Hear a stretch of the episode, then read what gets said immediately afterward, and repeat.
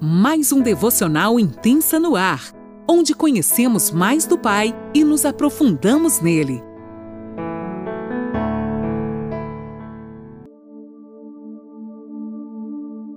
Olá, bom dia! Mais uma sexta-feira se inicia e eu, Laninola, falo com você de Criciúma, Santa Catarina. Que honra te ter aqui comigo. Hoje a gente vai ainda permanecer no Velho Testamento, nós vamos estar lá em Êxodo e nós vamos falar de uma mulher que também teve o seu papel muito importante na história, principalmente na vida de Moisés. Ela não tem o um nome escrito, pelo menos eu não encontrei, mas foi uma mulher de suma importância na vida de Moisés. Sim, é ela que nós vamos falar hoje, a filha de Faraó. Ela foi um instrumento de Deus, um instrumento da prova da soberania do Senhor. Talvez você esteja pensando, o que deu na Lani para falar desta mulher? Bom, gente, Deus usa quem Ele quer, quando Ele quer e como Ele quer para aquilo que Ele quer. Então Ele usou sim a filha de Faraó como um instrumento de Deus. E eu vou te contar por quê. Muitas vezes pensamos que Deus usa somente aquelas mulheres proeminentes, sabe? Aquelas que a gente vê nos púlpitos, aquelas mulheres que são maravilhosas e que nos abençoam tanto. Mas Ele não usa só essas. Ele usa aquela mulher, aquele homem que está disponível para Ele. Porém, a filha de Faraó era uma mulher que pelo conhecemos, que nós conhecemos da vida dela, ela tinha uma vida pagã, num mundo distante de Deus, sem saber nem o que era fé.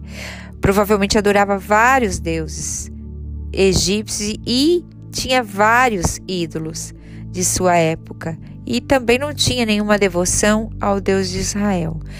Porém, ela foi um instrumento usado por Deus na ocasião para salvar o pequeno Moisés, que se tornou nada menos que o homem que Deus usou para libertar o povo judeu das garras de Faraó.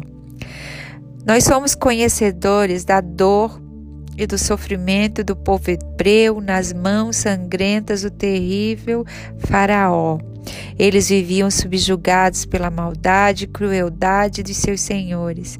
Sempre eles eram um povo que não parava, eles se multiplicavam muito. Então, Faraó, se sentindo ameaçado, pois pensava que o povo hebreu poderia se tornar uma grande nação e assim destruir todo o Egito e ainda os escravizar ou até de repente se aliar a outros povos para acabar com eles, ele quis sair à frente e criou a lei da matança, aquela lei que a gente conhece como uma lei muito triste, mandando matar todos os meninos hebreus recém-nascidos.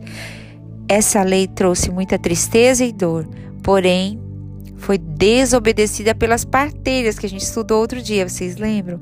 Que assim puderam proteger a vida de Moisés. Lá em Êxodo 2, do 3 a 6, fala o seguinte. Na NVT, tá, gente?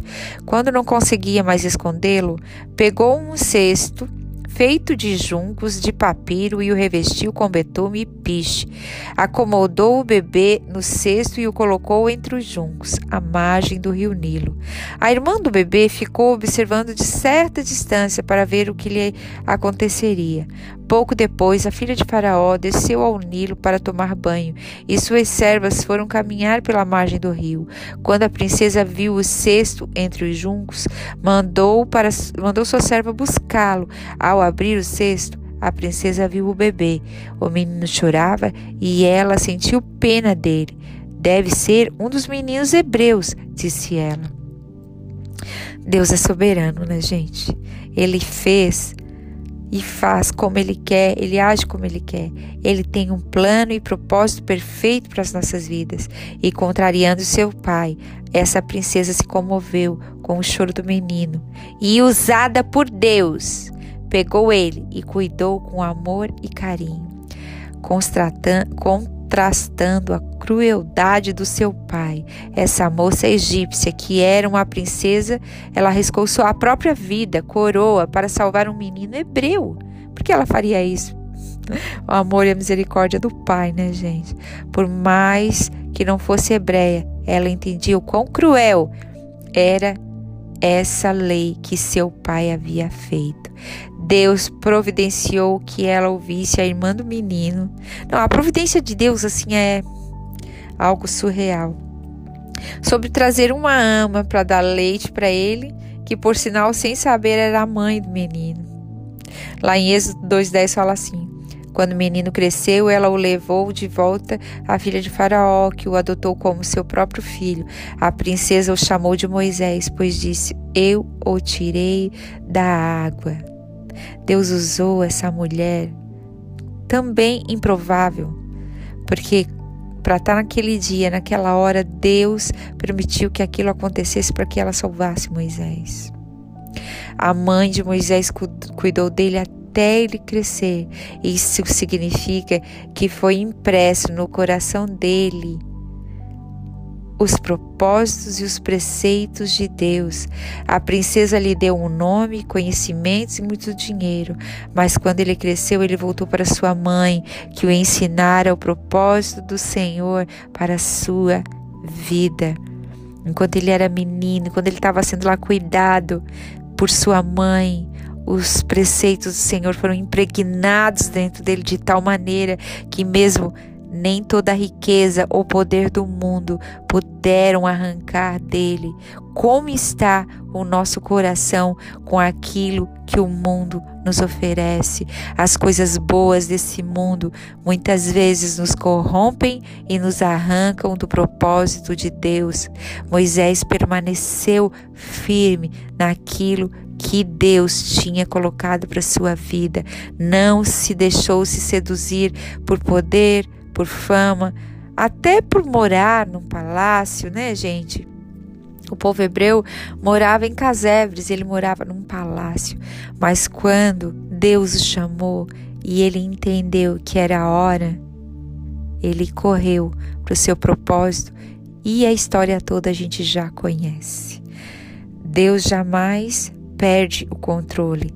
Ele age quando e como quer, sempre na hora exata. Não se preocupe, muitas vezes você está dizendo, ah, mas isso está demorando tanto, isso está atrasando tanto, não sei mais o que eu faço. Se por vezes você diz, Deus não está respondendo. E muitas vezes Deus já respondeu, Ele só não respondeu a resposta que você queria ouvir. Preste atenção porque Deus tem falado ao nosso coração, mas muitas vezes não é a resposta que nós queremos ouvir. E para finalizar, ele usa quem quer para o cumprimento do seu propósito. Então, independente de quem ele usar, todas as coisas vão cooperar para o bem daqueles que o amam, para aqueles que são segundo o seu propósito. Lá em Romanos está essa palavra. Amém? Deus te abençoe.